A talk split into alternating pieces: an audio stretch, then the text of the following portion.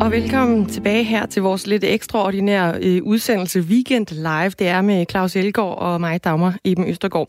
Vi sender live her hen over øh, weekenden, både nu her om øh, morgen mellem 8 og 10, og også om eftermiddagen mellem 14 og 16. Og det handler altså om det, alle taler om, nemlig coronavirus. Og i sidste time, der snakkede vi om, hvordan, hvordan det hele så ud for enkeltmandsvirksomhederne, fordi det her, det rammer altså også økonomien, og vi har fået et par sms'er, for der er stadigvæk rigtig, rigtig mange spørgsmål i den her forbindelse. Øh, der er en, der skriver, hej, hvordan en midlertidig ophævelse af den regel, der siger, at jeg som enkeltmandsfirma ikke kan modtage dagpenge, medmindre jeg lukker mit CVR-nummer. Venlig hilsen, Susanne Hormann Lyster. Og der er også kommet en fra Kasper, og Kasper han skriver, hej, det kan godt være, at I lige nu kan pege fingre af de små virksomheder, når de ikke kan klare sig, men staten mister også indtægter i form af moms og skatter, så på lang sigt så bliver alle ramt, og skal staten spare, så bliver det på det offentlige, altså venlig hilsen. Kasper, jeg skal da lige sige, at det er da ikke Radio 4's intention at pege fingre af nogen som ja, helst. det vil vi nødigst. det vil vi meget, meget nødigt. Her i den sidste time i denne her omgang, der spørger vi blandt andet Jens Elo Rytter, han er juraprofessor på Københavns Universitet, hvad den nye hastelov har af konsekvenser for både dig dig og mig. Og så skal vi selvfølgelig ned til grænsen mellem Tyskland og Danmark, hvor vores Radio 4-reporter, det er William Eising, var med, da det gik løs med grænsehandlen i går, efter at statsminister Mette Frederiksen meldte ud, at grænserne lukker. Ja, og så er der altså nu mindre end tre timer til, at Danmark, de, øh, Danmark lukker grænserne. Slovakiet, Polen, Tjekkiet har gjort det, det samme, og ingen udlændinge, de må altså komme ind i landet uden et anerkendelsesværdigt formål. Landene i EU, de håndterer coronasituationen ret forskelligt. Og Mads Anneberg, er du med os her? Det kan du tro, jeg er. Det er godt. Hej Mads, du er reporter her på radioen, og du befinder dig lige nu i Bruxelles i Belgien. Hvilke lande er det, der gør det anderledes end, øh, end Danmark?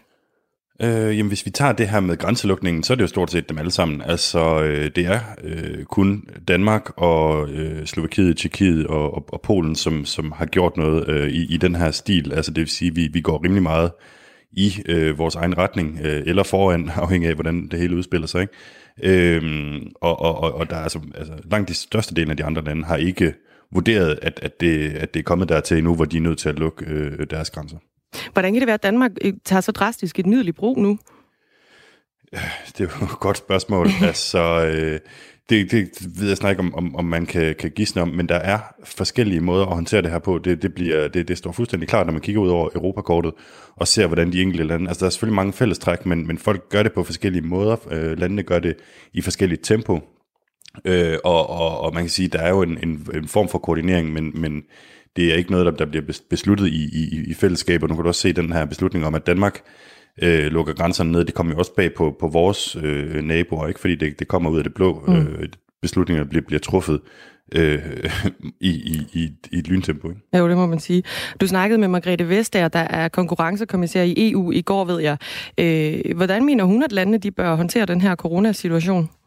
Jamen, jeg var faktisk til et, øh, til et pressemøde øh, hos EU-kommissionen, øh, hvor øh, først øh, formanden for EU-kommissionen, Ursula von der Leyen, altså øh, den, den tyske forkvinde her, øh, hun sagde, øh, at hun, hun og EU-kommissionen frarådede stærkt det her med at, at lukke grænser ned, hvilket to lande så havde gjort på det tidspunkt, øh, fordi det, det, hun mente ikke, det var i, øh, i tråd med WHO's, altså Verdenssundhedsorganisationens anbefalinger. Øh, og, og øh, hvad skal man sige, for EU's, fra EU's synspunkt, så er det også bare en, det er en kæmpe bed, hvis folk begynder at gøre det her i, i, i EU, fordi så ryger hele det her grænseløse Schengen-samarbejde, som, som vi jo øh, baserer øh, vores indre marked og alle mulige andre ting på. Så øh, for hende var det ikke øh, specielt sjovt. Og så talte man med Margrethe Vestager bagefter, som, øh, hvor, øh, som jeg så spurgte os lidt ind til det her, jamen, hvor, hvorfor egentlig ikke lukke grænserne i, fordi det er jo det, som på en eller anden måde har, øh, har, har været problemet, at der folk har kunne rejse for, for frit. Altså, jeg tror, vi har et klip med det. Det har vi også. Det kommer her. Det, som vi jo diskuterer med landene, det er, at man gør noget, der ligesom er, er proportionalt. Altså, at man for eksempel ikke bare øh, lukker grænserne, men at man for eksempel foretager sundhedstjek, øh, fordi der, det er stadigvæk nødvendigt, at nogle mennesker de kan rejse, øh, og hvor det ikke øh, er, er en sundhedsrisiko. Altså nu øh, sagde jeg, at de anbefaler ikke, at man lukker ned for hvad skal man sige, grænserne og for, for den rejseaktivitet, der foregår på tværs af de europæiske lande. Hvorfor egentlig ikke? Fordi det er vel lidt sådan, at, at smitten er blevet udbredt i, i første omgang i Europa. Det kan give virkelig, virkelig god mening, at man foretager øh, sundhedstjek, øh, at man siger, jamen øh, vi vil gerne have en fornemmelse af, om, om syge mennesker rejser, Øh, vi vil gerne have en fornemmelse af, om folk de faktisk gør, som, øh, som myndighederne siger. Men at lukke grænsen fuldstændig, det står ikke i, i proportion med, med den risiko, der er forbundet med, øh, med situationen her. Og der er mennesker, for hvem det kan være nødvendigt at rejse. Øh, og det er derfor, det er vigtigt, at der er den diskussion. Mads Anneberg, rapporter her på Radio 4, altså lige nu i Bruxelles. Hvis Margrethe Vestager, hun mener, at landene de bør koordinere mere i forhold til det her med grænselukning, som Danmark jo altså har, øh, har besluttet at gøre nu fra i dag kl. 12. Hvordan kan det så være, at EU ikke spiller en mere central rolle? Ja, det er faktisk et rigtig godt spørgsmål. Jeg tror, hvis man, øh, hvis man overhovedet kommer til at tænke på EU i den her sammenhæng, så vil man måske øh, stusse over, hvor, hvor øh, meget ude på et sidespor, de har været. Øh, og altså, det er der sådan set en logisk forklaring på, fordi de ikke, øh, EU har ikke så meget øh, kompetence på hverken sundhedsområdet eller øh, det, det nationale hvad skal man sige, alarmberedskab. Øh, det er i høj grad lande, der, der, der håndterer det. Men man kan måske undre sig over, altså, øh, man kan i hvert fald spørge, øh, hvor, hvor meget EU har været på banen i forhold til at, at hjælpe landene med at koordinere, og hvor meget landene har brugt EU som, som sådan et værktøj, fordi det, det giver jo mening, altså når vi nu ved, at Italien er foran os i den her proces, så giver det jo mening, at vi ved, hvad italienerne har gjort, og der, der har virket, og, og hvad der ikke har virket. Øhm, og jeg prøvede så også at spørge Margrethe Vestager lidt ind til det her, øh, i forhold til, jamen altså, har EU spillet en, en stor nok rolle, eller har EU nærmest spillet sig selv lidt af, lidt af banen? Jamen, landene er også øh, i forskellige stadier, øh, om man så må sige. Altså Italien er det suverænt øh, hårdest øh, ramte. Der er stadigvæk mange, som bliver smittet i Italien. Andre lande er ikke præcis øh, samme sted.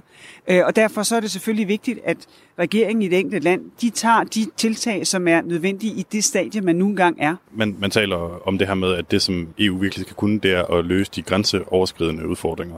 Og det må man sige, at vi har her. Altså for at det ikke skal ende med, at alle bare står og passer deres egen butik i de enkelte medlemslande, hvad kan EU så gøre for at komme mere på banen og for at sikre, at vi takler det sammen? Selvom det kan lyde helt banalt, så det, at der er et øh, konferencekald øh, mellem sundhedsministerne øh, hver morgen, øh, det gør jo, at øh, den enkelte sundhedsminister kan sige, okay, det er sådan her, tingene bevæger sig i de andre lande. Det er det, vi skal forvente øh, hos os selv, hvis vi ikke selv er i den situation endnu. Det er, hvad der er sket i det ene land. Det er det, som, som vi også kan forberede os på de har så foretaget sig de her ting, måske skulle vi gøre noget af det samme. Vi samler al den øh, information om, hvad landene gør, hvilken situation de er i. Øh, vi har nedsat en ekspertgruppe øh, af eksperter fra hele Europa, altså de mest indsigtsfulde mennesker, øh, når det handler om, hvordan udvikler epidemier sig af den her type, sådan at vi kan give et sammenhængende råd, og alle har det samme meget, meget høje niveau af viden om, øh, hvordan udvikler det her sig, hvad kan vi gøre ved det. Øh, og det, det er en meget væsentlig funktion at sørge for, at viden den bliver delt, og den bliver delt hurtigt. Øh, og så selvfølgelig, at de økonomiske ting, vi kan gøre, at dem gør vi så også i fællesskab. Ja, Mads Anneberg, nu hørte vi her fra, fra Margrethe Vestager. Kom, altså, kan man forvente nu, at der kommer nogle EU-tiltag, altså nogen, der kommer endnu højere op fra, end, end dem, vi, vi, vi får her fra Danmark? Altså, øh, du tænker på, om, om der ligesom kommer en eller anden form for fælles øh, udmelding af, om, øh, i forhold til grænserne, eller hvordan? Ja, lige præcis. Øh, ja, det er, det er faktisk et rigtig godt spørgsmål. Jeg tror, det, det er svært at, at, at sige øh, øh, nej til hypotetiske scenarier i, i, i den her krise efterhånden. Ikke? Altså, men øh, jeg, jeg tror ikke, det er noget, der måske er lige på trapperne. Altså igen, det her med at lukke grænserne, det er ikke noget, som EU-kommissionen anbefaler på, på, på nuværende tidspunkt. Øh, og det er ikke noget, som vil være særlig øh, gavnligt for, for, for mange dele af det, som vi, vi, vi opfatter øh, som det europæiske samarbejde. Øh, så det er nok noget, som man vil være varsom med. Altså, øh, spørgsmålet er, om, om EU-kommissionen ligesom kan komme mere på banen i forhold til den helbredsmæssige øh, del af det her, altså det her med at forhindre smitten. Øh, nu, nu har de jo allerede, som Red Vest er, er inde på her også, prøvet at, at, at se, hvad de kunne gøre i forhold til den økonomiske del. Øh, og, og, og der er jo nogle, sat nogle initiativer i søen, både på mm. EU-niveau og på, og på nationalt niveau. Vi kan kun gisne om, hvad der kommer ud fra, fra EU midt i den her øh, coronakrise lige nu. Tusind tak skal du have, Mads Anneberg. Selv tak. Fordi du var med her.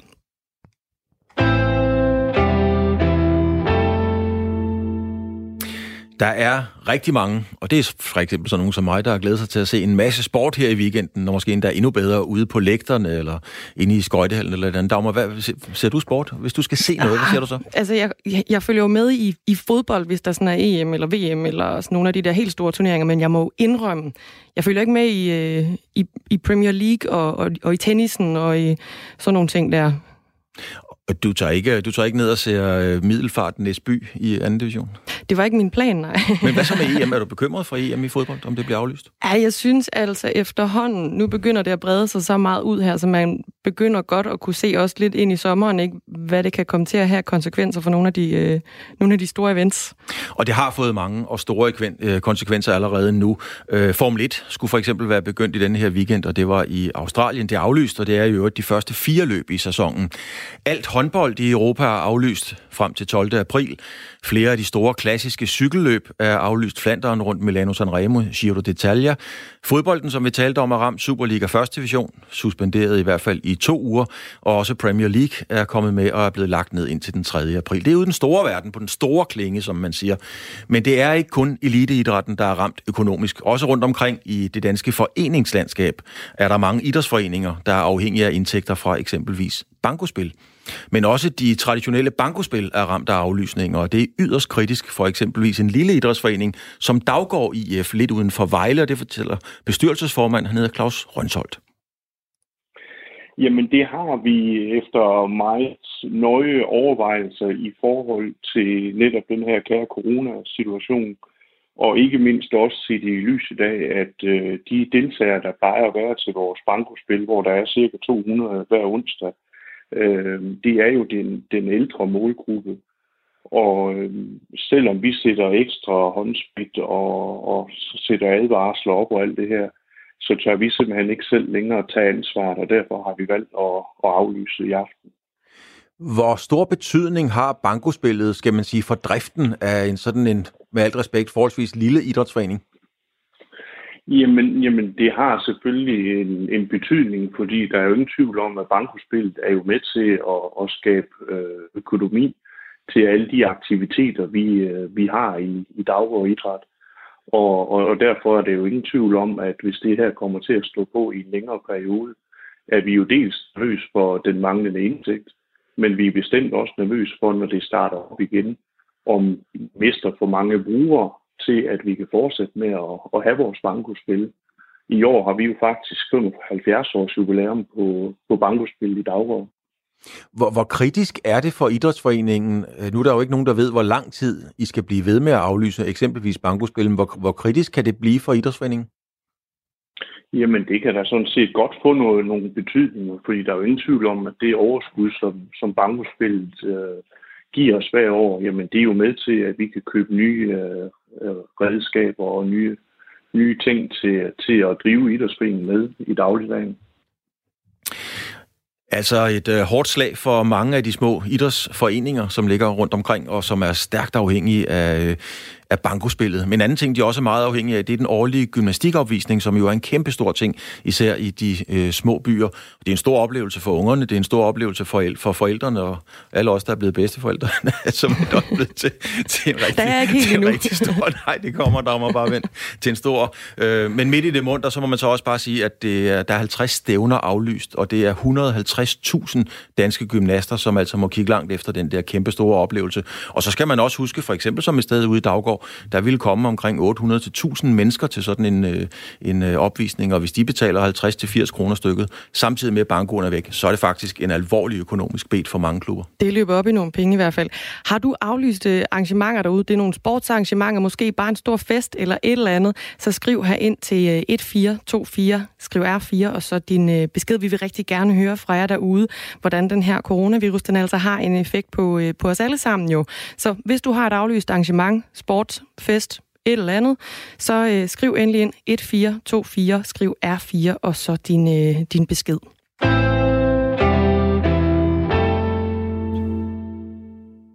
I aftes der tog regeringen altså endnu flere skridt i kampen for at hindre smittespredningen af coronaviruset.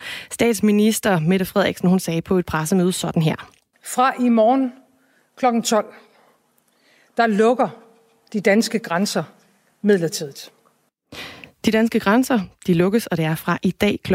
12. Nu er der under tre timer til, kan jeg se på, øh, på uret her. Det betyder altså, at det kun er udlændinge med et anerkendelsesværdigt formål, der kan komme ind i landet.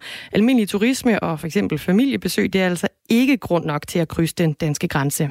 Jeg vil også allerede nu sige, at I skal forvente at se forsvaret øh, ved grænsen. Øh, det er øh, øh, selvfølgelig politiet, øh, der har øh, ansvaret. Men øh, vi kommer til øh, fra start at bede forsvarspersonel øh, om at være aktiv i, øh, i grænsebevogtningen. Her i første omgang, der gælder det i en måned frem danske statsborgere. De vil stadigvæk kunne komme ind i landet ved alle grænserne, og det kan godt tage lidt længere tid, fordi der nok lige skal kontrolleres en, øh, en lille smule flere mennesker. Med det vi gør her, så vi, må vi forvente om kort tid at se en hel eller delvis stor nedlukning af alt. Flytransport, færgetransport, togtransport, for alt passagertrafik. Ja, sådan lød det altså fra øh, statsminister Mette Frederiksen i går aftes. Andre europæiske lande lukker også deres grænser, og det tæller Polen, Slovakiet og Tjekkiet, som vi altså om øh, lige under tre timer er i, øh, er i samme klub med. Ja, og hvis vi lige samler sådan lidt op på det, så siden den 27. februar, det var der, hvor den første dansker blev testet positiv for coronavirus, der har der været 801 tilfælde af smittet med covid-19, som det jo altid er. 23 personer er indlagt, heraf ligger fire på intensiv og to er i kritisk tilstand. Globalt har der været næsten 134.000 smittetilfælde, og næsten 5.000 er døde, og heldigvis ingen i Danmark. Nej, det er altså ret voldsomt det her. Man må sige, vi står i en, øh, en ret historisk situation lige nu. Grænserne de er lukket, og en stor del af det offentlige er lukket eller lukket, lukker ned på, øh, på mandag. Det er også derfor, vi sender nu den her ekstraordinære weekend live.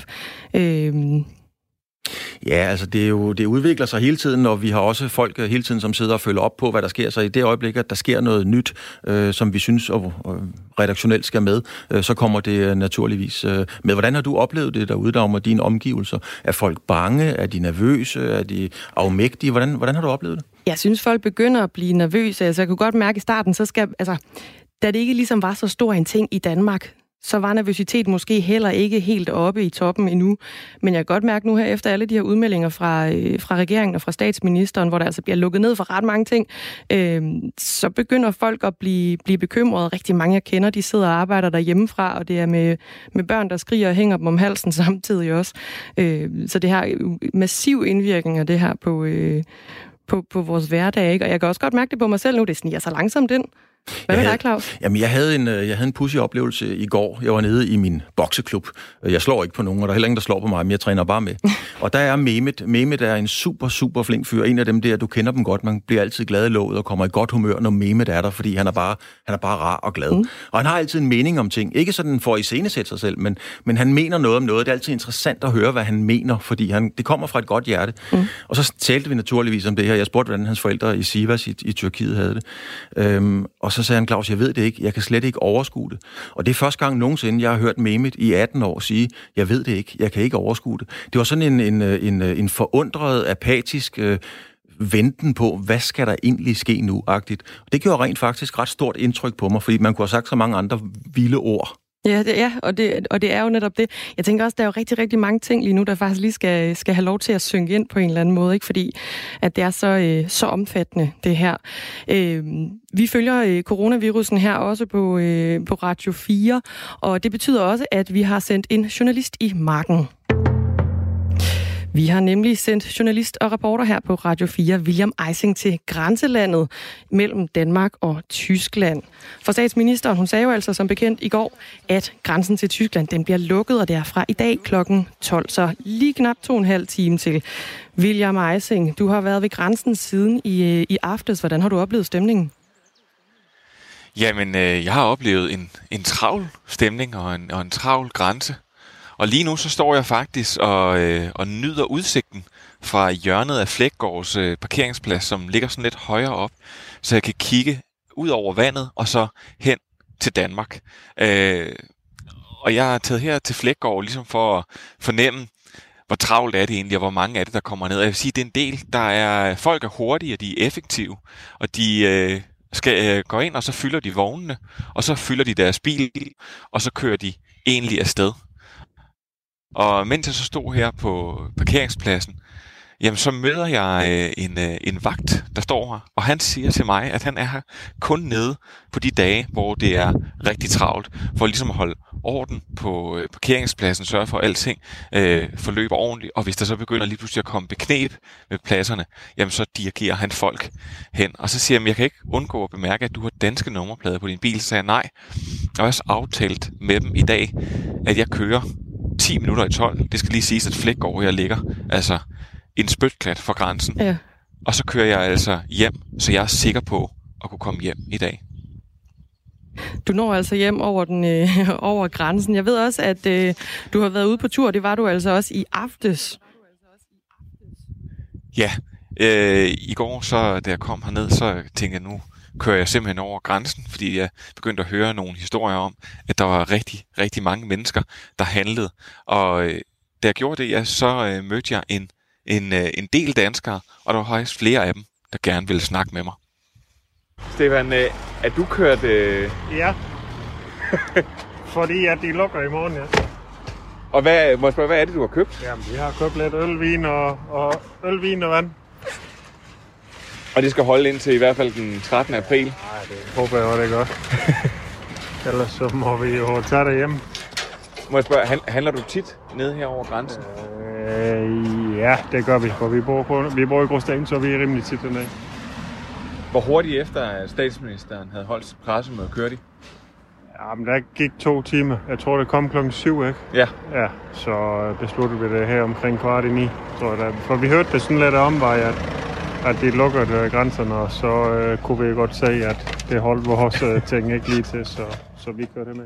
Selvfølgelig. Øhm, må jeg spørge nu, øh, jeg, har ikke, øh, jeg er ikke lige her for området, så det kan måske være, at du er bedre til at bedømme det end mig, men er der mange mennesker på sådan en fredag aften her, hvor klokken den, er, den nærmer sig 10? Ja, og jeg tror, det hænger lidt sammen med, at nu har de fundet ud af, at de lukker grænserne kl. 12 i morgen, i morgen til middag, så, så jeg tror, det er det, der gør det.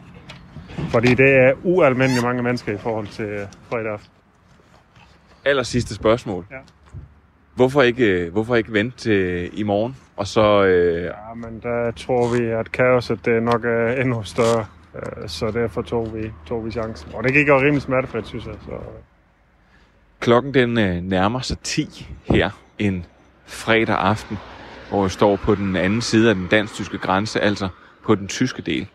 Og jeg står på en lille parkeringsplads, eller lille og lille, der er jo nok plads til en 50-60 biler. Og det holder der også. Og de fleste af dem, de er danskere, det holder ude foran Kalle. Og jeg har stået her nu snart i, øh, i godt og vel en halv time. Jeg har haft øh, glæden af at snakke med flere, der har grinet lidt øh, og trukket lidt på smilebåndet, når jeg har spurgt, hvorfor de har lavet den her spontane shoppetur. Og de køber altså alt fra guldkarameller til guldøl. Og når man kigger rundt omkring på parkeringspladsen og på de biler, som nu triller der lige endnu en ind, det var en Peugeot, og der kom en Golf, og så kommer der sådan en, og så kommer der endnu en Peugeot. Når man kigger på nummerpladerne af de her biler her, så er det altså øh, ret nemt at kende de fleste af dem, hvor de kommer fra, for de har det her lille blå markat, hvor der står DK. Andre, ja, der skal man jo selvfølgelig vide, hvor mange bogstaver og numre der er i en dansk nummerplade, men der kan man altid se det lille DK omme bagpå. Du står og, og, og ved at pakke, pakke bilen. ja. Øh, må jeg spørge, hvad du hedder? ja, jeg hedder Brian. Brian, øh, den her spontane shoppetur her, har den tilfældigvis noget at gøre med, at der lige har været et pressemøde i Danmark for cirka tre timer siden? Det har det nok. Øh, Det er jo selvfølgelig ikke forbudt at tage herned og handle eller noget. Må jeg spørge, hvad, hvorfor du tager herned og, og købe? Nu kan jeg se, der, der står nogle rammer sodavand nede på vognen der. Øhm, ja, øh, ja, det var jo sådan set egentlig lige at få de fornødne ting, de ting, vi plejer, som vi ikke lige... Og så inden det blev for, for hektisk ved grænsen. Ja, fordi jeg vil spørge, hvorfor, øh, hvorfor kører jeg ned her nu fredag aften? Den lukker jo først i morgen kl. 12. Ja, det er for stadigvæk, at, at der er så få som muligt, og, og det ikke adskiller så meget andet fra et almindeligt supermarked. Altså, man kan stadig holde lidt afstand til folk. Altså. Så jeg tænkte, øh, Men der er lidt mere, der er lidt mere trafikeret, end det plejer. Jeg plejer faktisk at, at, at komme på de her tidspunkter uden for almindelige øh, tidspunkter her. Men altså, det her, det var jo fordi, jeg hørte det. Og hvad, må, må jeg spørge helt præcis, hvad, hvad er det, du har, øh, hvad, hvad du har købt så? Det skal jo holde ind til den 13. april. Ja, det var de sædvanlige ting. som er lidt billigere. Ja. Og hvad, sodavand og slik? Ja, også det altså sådan øh, almindelige varer, som, øh, som kan holde længe, altså som er sådan generelt billigere. Øh, der er nogle ting herovre, vi, vi plejer at hente, så øh, hvad, hvad kan det være? Altså, så noget, man... Øh, det var maizena eller et eller andet. Også de her, også sodavand selvfølgelig, men øh, blandt selv stikker også øh, herinde. Der var heller ikke så mange. Blandt selv, blev, blandt selv blev taget fra hylderne jo, så, men det er jo så på grund af, at folk står tæt, når de samler det. Der var ikke så mange herinde, og der er, der er god plads, så det er fint. Må, må et sidste spørgsmål. Øhm, nu, nu lukker grænserne i. Det kan måske synes lidt øh, vildt. Kan du forstå, hvorfor man gør det? Det kan jeg godt, ja. For at kontrollere, hvem der kommer lidt ind og ud. Jeg er lidt i tvivl om, om det var almindeligt grænsehandlende. Men uanset hvad, så kommer der mange mennesker til at stå i kø hernede. Og så kan man lige så godt få det overstået. Det er i orden. Tusind tak. Du skal lov til at pakke bilen færdig. Ja, tak. God aften. Tak.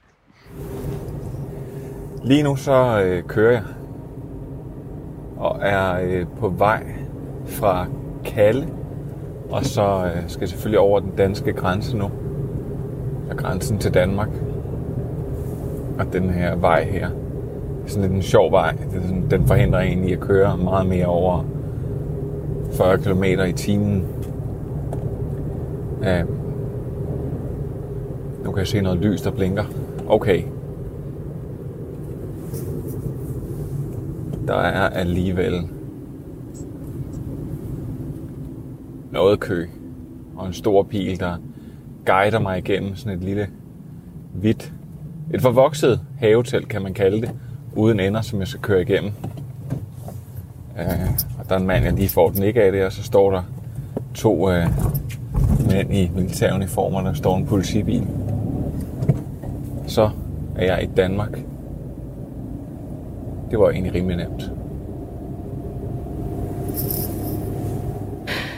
Sådan lød det altså fra øh, vores reporter William Eising, der var i, øh, i marken i aftes lige efter øh, statsminister Mette Frederiksen. Hun altså har meldt ud, at grænserne til Danmark, de, øh, de lukker i dag, og det er klokken 12. Vi har fået nogle sms'er, fordi vi har også talt om aflyste arrangementer her i, øh, i Danmark. Der er en, der skriver for eksempel, at Danmarks største dartturnering, DM, skulle have været afholdt den her weekend. Det er aflyst.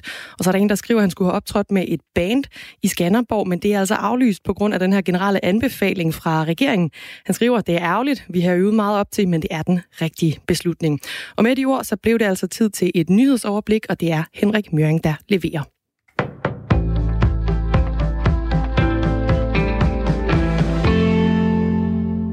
Om to en halv time lukker de danske grænser midlertidigt. Det betyder, at der bliver indført grænsekontrol, der gælder til og med efter påske, som er den 13. april. Det sker for at dæmme op for spredningen af coronavirus, sagde statsminister Mette Frederiksen i aftes. Alle turister, alle rejser, alle ferier og alle udlændinge, der ikke kan bevise, at de har et anerkendelsesværdigt formål med at indrejse til Danmark, de vil fremover blive afvist på den danske grænse. Når grænserne bliver lukket, betyder det, at udlændinge, som kommer til Københavns Lufthavn eller en anden dansk grænse, vil blive bedt om at vende om, hvis de ikke har en gyldig grund til at komme ind. Et anerkendelsesværdigt formål kan eksempelvis være, at man bor, arbejder eller leverer varer til landet. Det er politiet og forsvaret, der kommer til at stå for at kontrollere grænserne. Kontrollen vil være tydelig ved alle væsentlige grænseovergange, i lufthavne, ved færgelejre og ved landegrænserne siger justitsminister Nick Hækkerup. Danske statsborgere kan fortsat krydse grænsen, ligesom der også kan komme blandt andet fødevare og medicin ind i landet. Danmark lukker grænsen, selvom formanden for EU-kommissionen Ursula von der Leyen i går advarede mod, at EU-lande laver foranstaltninger, der begrænser den fri bevægelighed. Hun henviste blandt andet til, at WHO ikke ser rejseforbud som det mest effektive tiltag mod coronavirus. Lige syd for den dansk-tyske grænse er borgmester i Flensborg, Simone Lange, rystet over, at Danmark lukker grænsen. Hun kalder lukningen for en fejl, og hun ærger sig over, at Danmark har besluttet det udenom EU. Und immer wieder entscheidet Dänemark ähm, äh, allein. Ähm, und es finde ich so schade in einem gemeinsamen Europa. Und ich glaube, dass wir ähm, im Sinne von Schengen eigentlich einen anderen Geist hatten, nämlich gemeinsam zu entscheiden. Und ähm, das sehe ich hier nicht. Udover Danmark har Tjekkiet og Polen også varslet grænselukning. Derudover har en håndfuld EU-lande indført eller varslet mere eller mindre kontant kontrol. Og lad mig sige det bare klart, enkelt og tydeligt. Lad være med at rejse ud, medmindre det er absolut nødvendigt. Og er du på rejse i udlandet, bør du komme hjem snarest muligt. Så lyder opfordringen fra udenrigsminister Jeppe Kofod. Men hvis danskere i udlandet vil hjem før tid, skal de selv betale for det. Det fortæller Lars Tykær, der er direktør i Dansk Rejsebureauforening. Nej, altså jeg vil gerne hjælpe Det vil vi altid gerne. Spørgsmålet er bare, om det koster nogle penge. Altså hvis folk siger, at jeg sidder i USA nu, men jeg vil gerne hjem en uge før tiden, fordi øh, jeg føler mig ikke øh, sikker på, at jeg kan komme ind i landet. Det kan man jo selvfølgelig godt, men altså hvis vi nu sagde det, jeg vil gerne hjem nu, så er det jo de samme regler, der gælder som i alle mulige andre sammenhænge, når der ikke er en coronakrise eller noget andet. Men altså, hvis der er en mulighed for at komme hjem før, så skal vi gerne hjælpe med at arrangere det. Det er bare ikke gratis. 801 er bekræftet smittet med coronavirus herhjemme. Det er tallene fra i går, og der er samtidig et stort mørketal. Det vil sige, at der er flere smittede end de registrerede tilfælde. 23 er indlagt, fire på intensiv, hvoraf to er i kritisk tilstand. Endnu er ingen døde, men det er kun et spørgsmål om tid, sagde statsministeren i aftes. Jeg tror, vi kommer til at se flere indlagte på vores hospitaler. Jeg tror, vi kommer til at se kritisk syge danskere. Vi forventer dødsfald på baggrund af corona. Politiet i landets største byer melder om en helt rolig nat. Stort set alt har været lukket, så der har ikke været ret meget at se til på den front, fortæller Henrik Stormer, der er vagtchef ved Københavns Politi. Efter en normal fredag aften plejer politiet ellers at have skrevet en del sager om værtshuslagsmål, og detentionscellerne er ofte i flittig brug til at huse brænderter fra nattelivet. Også i Østjyllands politi, som dækker både Aarhus og Randers, er meldingen, at der er ro. Det er fortsat tilladt for værtshuse, restauranter og lignende at holde åbent, så længe man holder forsamlingen under de 100 personer, som myndighederne har sat som grænse. Men mange steder har man valgt at følge regeringens opfordring om at lukke helt, selvom der ikke er nogen tvang. Det bliver stort set solrigt i dag, men i løbet af eftermiddagen bliver det mere skyde i de vestlige egne 3-7 grader, og vinden bliver svag til let.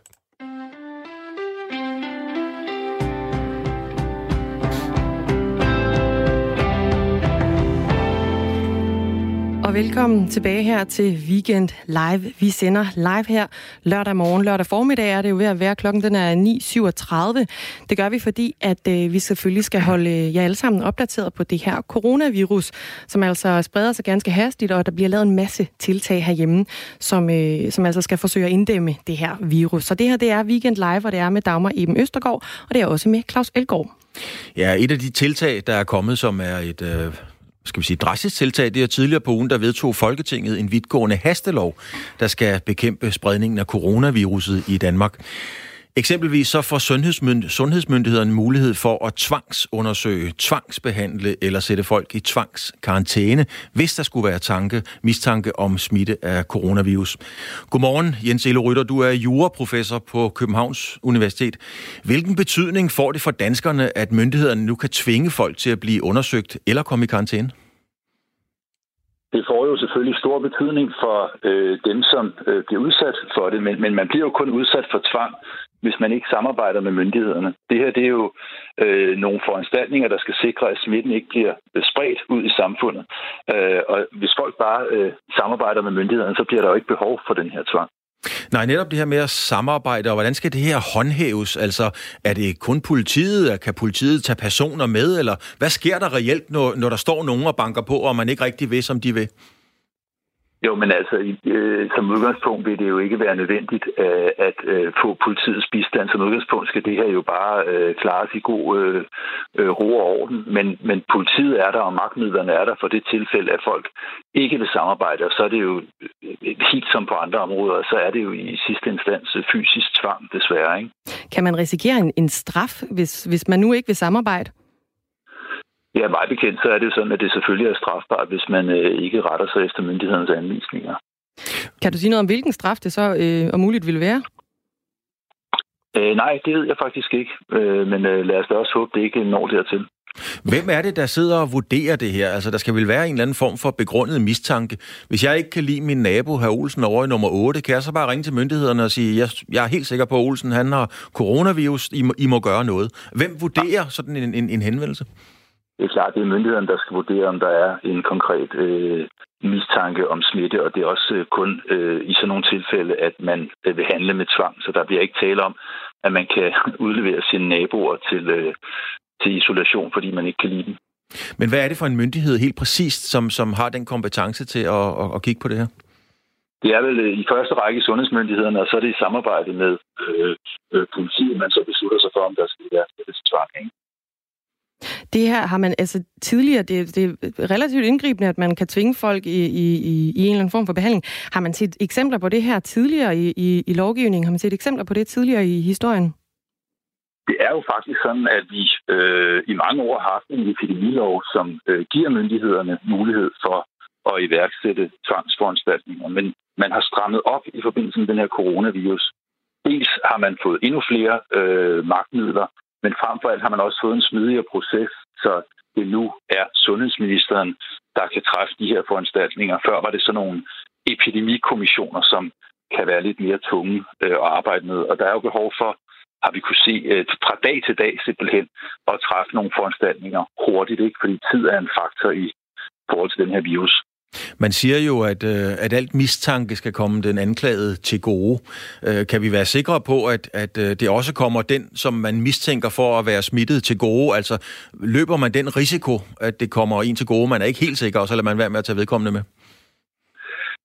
Jeg tror, man vil gøre alt for kun at gøre det her, hvor det er strengt nødvendigt og velbegrundet. Men vi skal jo også huske, at det er jo trods alt ikke en straffesag, hvor øh, alle rimelige tvivl skal komme den anklagede til gode. Det handler jo ikke om straf og anklage. Det handler jo sådan set om folk, øh, som er smittet og som ikke skal smitte så vidt muligt andre omkring dem. Hvad er det for en signalværdi, der jo formentlig også er i sådan et tiltag? Der er jo, øh, der er jo, det er jo en balance, kan man sige, for der er jo det signal at vise, at regeringen og myndighederne gør alt, hvad de kan for at øh, forhindre den her øh, spredning. Øh, og, og man ved jo også godt samtidig, det siger myndighederne jo også, at vi kan jo ikke forhindre den i at sprede sig, men man skal bremse den. Men det er balance, fordi myndighederne skal vise handlekraft, men de skal også undgå, at øh, befolkningen går i panik, så de skal også signalere, at de har nogenlunde kontrol over situationen. Men netop fordi det er en balance, der skal vises handlekraft, og man skal heller ikke løbe nogen risiko, hvordan kan vi så være sikre på, hvordan kan jeg være sikker på, at min retssikkerhed ikke bliver krænket? Jamen, øh, man forsøger jo også hele tiden at sige, at vi, vi træffer nogle øh, ret drastiske og ekstraordinære foranstaltninger, men vi gør det kun i det omfang, vi finder det nødvendigt, og så er der også stadigvæk retsgarantier jo. Man skal stadigvæk have en retskendelse for at øh, trænge ind i folks hjem.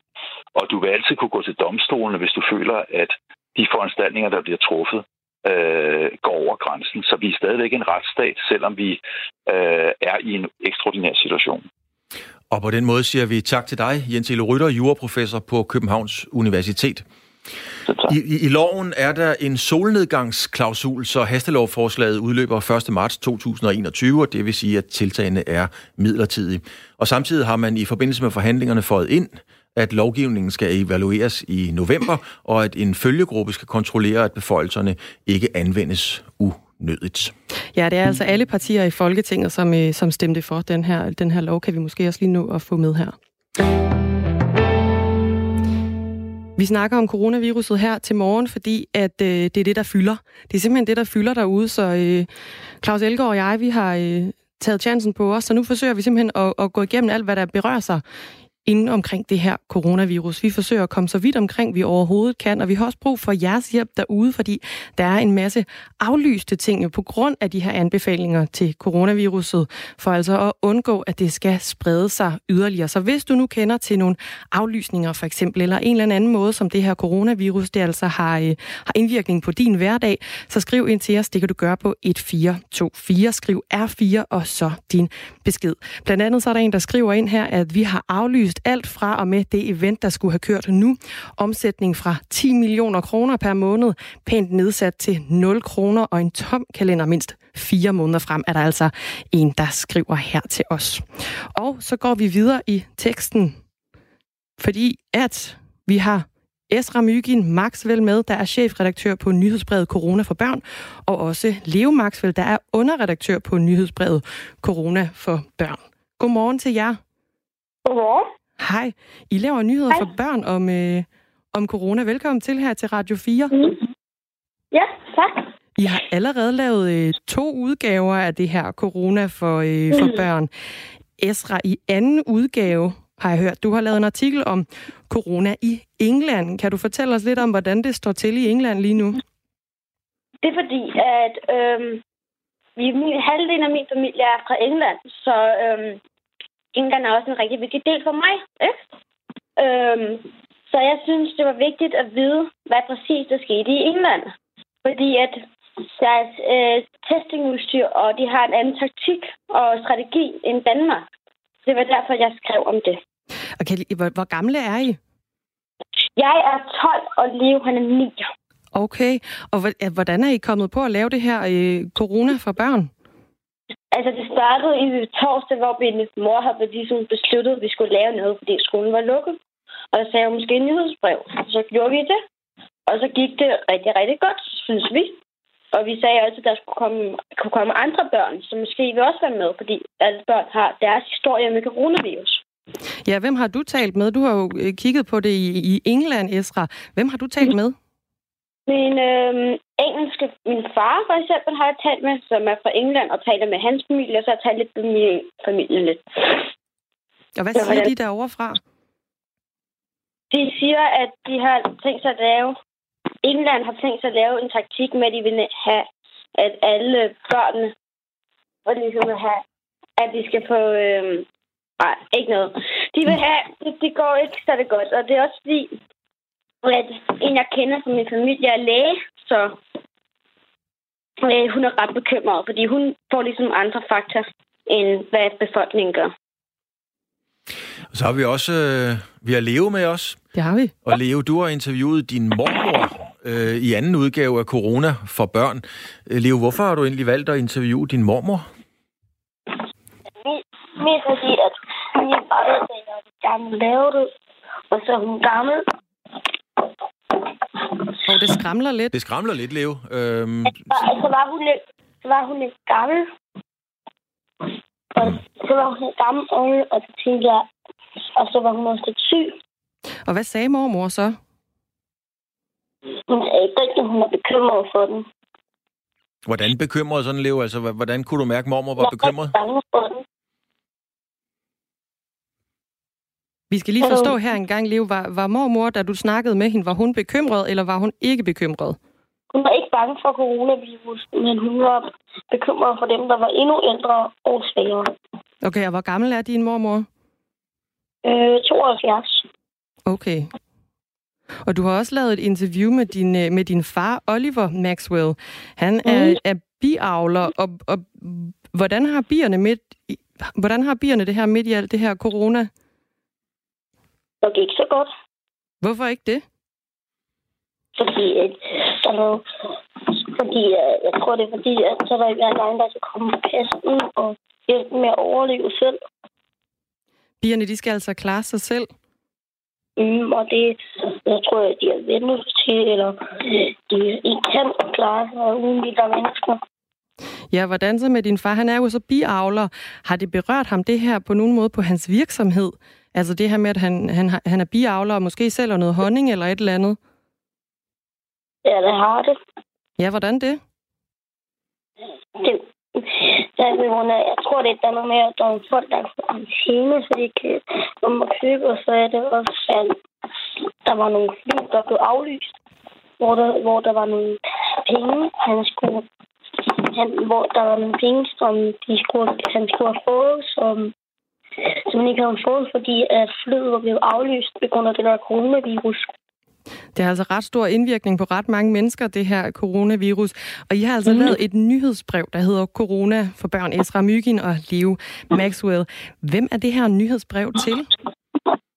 Det er, først er det til alle voksne, fordi at, jeg tror nogle gange, at det er lidt svært for voksne at vide, hvordan børnene har det.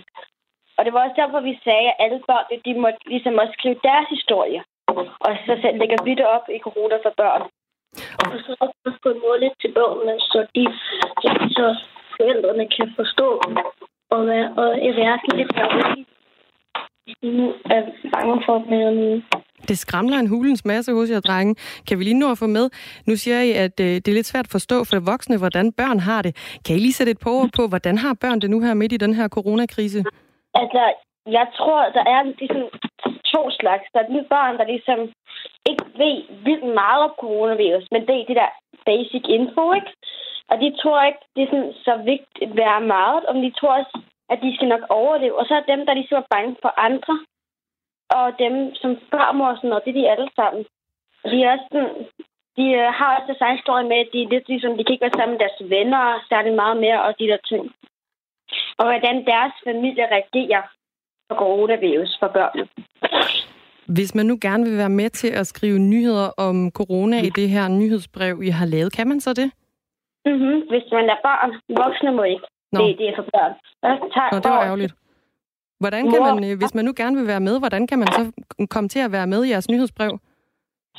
Hvis man er barn og vil gerne skrive noget, så skriver man i vores øh, corona for børn til min mor, og siger, at jeg gerne vil være med. Og så siger vi, det må du godt, du får en deadline eller sådan noget. Du kan skrive om det, eller om noget, du selv vil skrive om. Og så sagde, lægger vi det enten ud på hele artiklen, eller nogle gange lægger vi det ud på sådan små dele. Men noget. Men Esther, du glemte også lige en ting, det er, at de også lige skal finde et billede af det barn, der gerne vil være med. Mm-hmm. Fordi så kan I vise, hvis de har lyst, selvfølgelig. Så kan man sende billeder? Så kan man ligesom sende et billede af sig selv, og hvor gammel man er. Lige fortælle, hvem man er og så videre. Ja. Tusind tak for det, Esra Mygin og Leo Maxwell. I er redaktør på nyhedsbrevet Corona for børn. Tusind tak, fordi I ville være med her. Mm-hmm. Tak. Og lige måde. Hej med jer. Fantastisk, Dagmar. Og vi fik lige en over tuden der, fordi vi skal altså ikke, der kommer vi ikke ind og skriver, det er kun for børn. Det, det er kun for børn. Vi må ikke være med, Claus. Og jeg tror faktisk, det er en rigtig, rigtig godt tiltag. Nå, kulturtiltag er blevet aflyst på stribe på grund af coronavirus, men nu genskaber vi en af de begivenheder, øh, du er gået glip af. Det gør vi lige præcis her i din radio. Derfor kan jeg sige godmorgen til dig, Kira Skov. Du er kendt som Godmorgen. frontfigur i Kira and the Kindred Spirits, og du har desværre også været nødt til at aflyse en helt planlagt øh, Danmarks turné. Hvornår gik det op for, for dig og jer, at den turné skulle aflyses? Jamen det gjorde det jo altså, på samme tid som hele resten af Danmark fik den her besked. Altså da Mette Frederiksen gik ud på, øh, ja, på det her pressemøde, der gik det jo ligesom op for os. Vi stod midt i en turné, at, at den måtte jo være aflyst. Så altså, ja, det har været, vi har jo været ramt på lige fod med resten af Danmark, og vi lige pludselig bare alt er blevet lukket ned. Ikke? Vi sidder herhjemme nu. Hvad, hvad, betyder, det, og hvad betyder venter. det for dig, og, at du skal til at aflyse, eller har aflyst? Øh, jamen, altså, det har, det har en kæmpe betydning. Altså, lige nu så er vi vores, altså, hele, hele branchen er blevet ramt af det her, kan man sige. Og min agent har selvfølgelig været, altså, han har skulle sidde og ombooke 60 koncerter alene den her måned. Så vi, vi står sådan i en meget uvis situation. Altså lige nu har vi lige fået bekræftet her til morgen, at vi har en del koncerter, der bliver genopsat i september. Så det er jo heldigt, kan man sige. Men altså, der vil jo også være en masse koncerter, som man ikke kan sætte op igen. Ikke? Og det betyder, at der er tabte indtægter for rigtig mange mennesker. Nu skal vi jo høre dig synge øh, lige om lidt, så det må du gerne Ja. sådan, øh, så småt gøre dig klar til. Vi har også noget Ja. teknik, vi lige skal gøre klar, mens, Ja, mens alle gør sig klar, som det hedder. hvad, er Ja, det for det er en, øh, hvad er det for en sang, du har, du har valgt, og, og hvorfor den? Jamen, vi vil spille en sang fra min seneste plade, der hedder Hvor skal vi nu hen? Og det er faktisk en sang, som ja, den handler i virkeligheden om vores tid og om hvordan vi ligesom har drevet rovdrift på vores klode på en måde, og hvordan alting lukker ned. Så jeg tænkte, den var sådan ret relevant lige i den her sammenhæng, faktisk. Er det sådan en, Er øh, vi- er, er vi ude en protestsang? Ja, men jeg ved ikke, om man kan kalde det en protestsang. Den, øh, øh, jo, måske. Den vækker til, til noget omtanke og eftertanke. Mm. Jeg kigger lige Kan på? Dagmar og hører, hvor langt vi er med det tekniske. Jamen, vi er så langt Ja. med det tekniske, at jeg er, øh, jeg er klar på, øh, på Facebook, så nu mangler vi faktisk bare en livestream fra dig, Kira. Jeg tror også, vi er her nu. I er ved at være der. Det er simpelthen så godt. Vi glæder os rigtig meget til at høre dit nummer. Ja. Yes. Er vi på? I er i den grad på. Det er godt. Så spiller vi. Spil. Ja.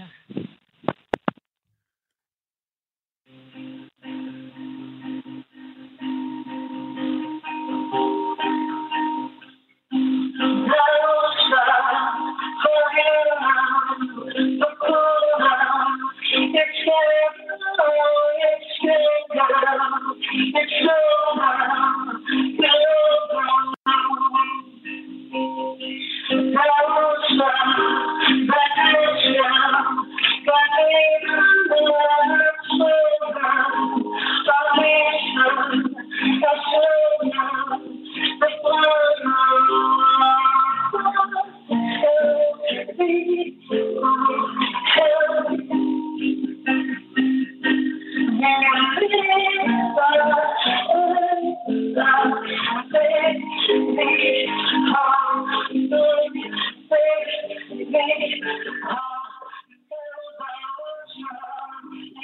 Sker her, det er, at vi får lige et nummer fra Kira Skov. Vi forsøger at genskabe kulturoplevelser, der altså er aflyst.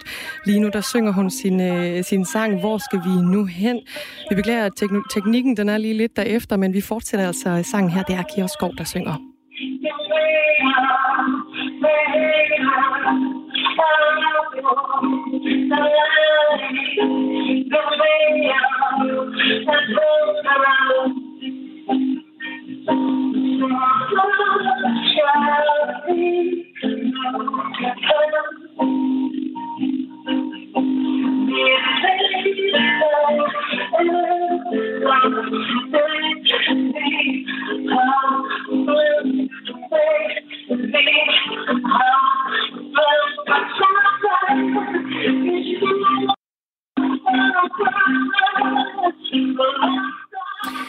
Altså Kira Skov, vi hører i baggrunden, når vi er i gang med en uopførsel øh, af nogle af de ting, der er blevet aflyst af Kira Skov her, som øh, har måttet aflyse sin turné. Ellers er vi i gang med de to første timer af en øh, spe- special, en ekstra udsendelse her på Radio 4. Øhm, og der må vi har jo været meget igennem, lige fra Formel 1-aflysninger til bankospil over grænser og alt muligt. Og enkeltmandsvirksomheder, der har det øh, rimelig hårdt i de her dage, må man, øh, må man sige. Vi har været omkring et nyhedsbrev for børn. Corona for børn har vi også snakket om i, øh, i dagens sending af det, der hedder Weekend Live. Og så har der været, øh, vi har haft en snak med en juraprofessor om en hastelov, hvor at myndighederne nu har fået nogle helt nye og større beføjelser til at tvangsfjerne og tvangskomme ind øh, på mistanke om corona i, øh, i et hjem eksempelvis. Vi går lige tilbage til Kira Skov her, der synger Hvor skal vi nu hen? Lyden den er lidt derefter. Det var en øh, hurtig forbindelse.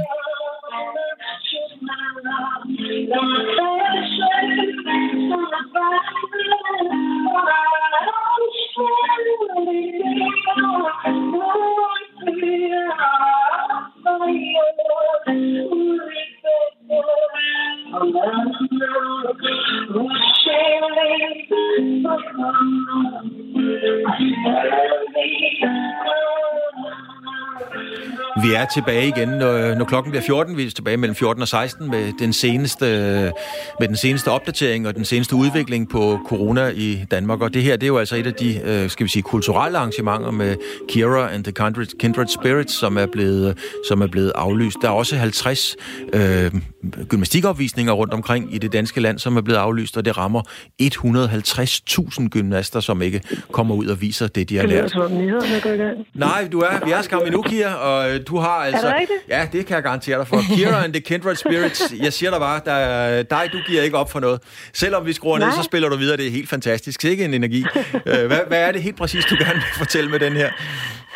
Jamen altså, jamen, det handler jo bare om, det er jo sådan et billede på, at vi ligesom har opbrugt alle vores ressourcer på en måde, ikke? Og at, ja, at, øh, at, vi lukker ned, hvad gør vi, hvor skal vi hen, i den, hvor går vi hen, når vi står i den her situation. Så det er jo ikke noget, jeg lige har skrevet, det var en sang, jeg skrev for et halvt år siden. Jeg tænkte bare, at den klingede underligt poetisk lige i den her sammenhæng. I hvert fald tusind tak for, øh, for nummeret, Kira Skov. Det var nummeret, Ja. Hvor skal vi nu hen, øh, Ja. som du spillede her. Tusind tak for det. Og Kira Skov, vi skal lige huske at, at sige, at du genoptager altså din Danmarks turné. Datoerne, de er stadig Ja. ikke fastlagt, men, øh, men du skal Nej, altså nok komme vi har ud, lige når... fået bekræftet faktisk, at vi spiller i Storvæk den 14. september, hvor man kan følge... Ja, man kan gå ind på min hjemmeside og se. Du får opdateret ved den her i løbet af weekenden. Så i hvert fald til september, der er I tilbage. Tusind tak for Ja. det i hvert fald. Ja, selv tak. Og det her, det var øh, Weekend Live. Vi er ved at være færdige for i dag, Claus Elgaard. Øh, der er mere Weekend Live, det er i eftermiddag. Det er mellem 14 og 16, hvor vi altså fortsat holder jer opdateret på, øh, på coronasituationen. Ja, blandt andet så har vi jo vores øh, udsendte øh, William Eising, som er øh, på grænsen. Grænsen til Tyskland øh, bliver jo lukket begge veje, når klokken er 12, og det følger vi rigtig meget med i. Det gør vi i hvert fald, og øh, nu er det tid til nyhederne, de kommer her, og det er med Henrik Møring.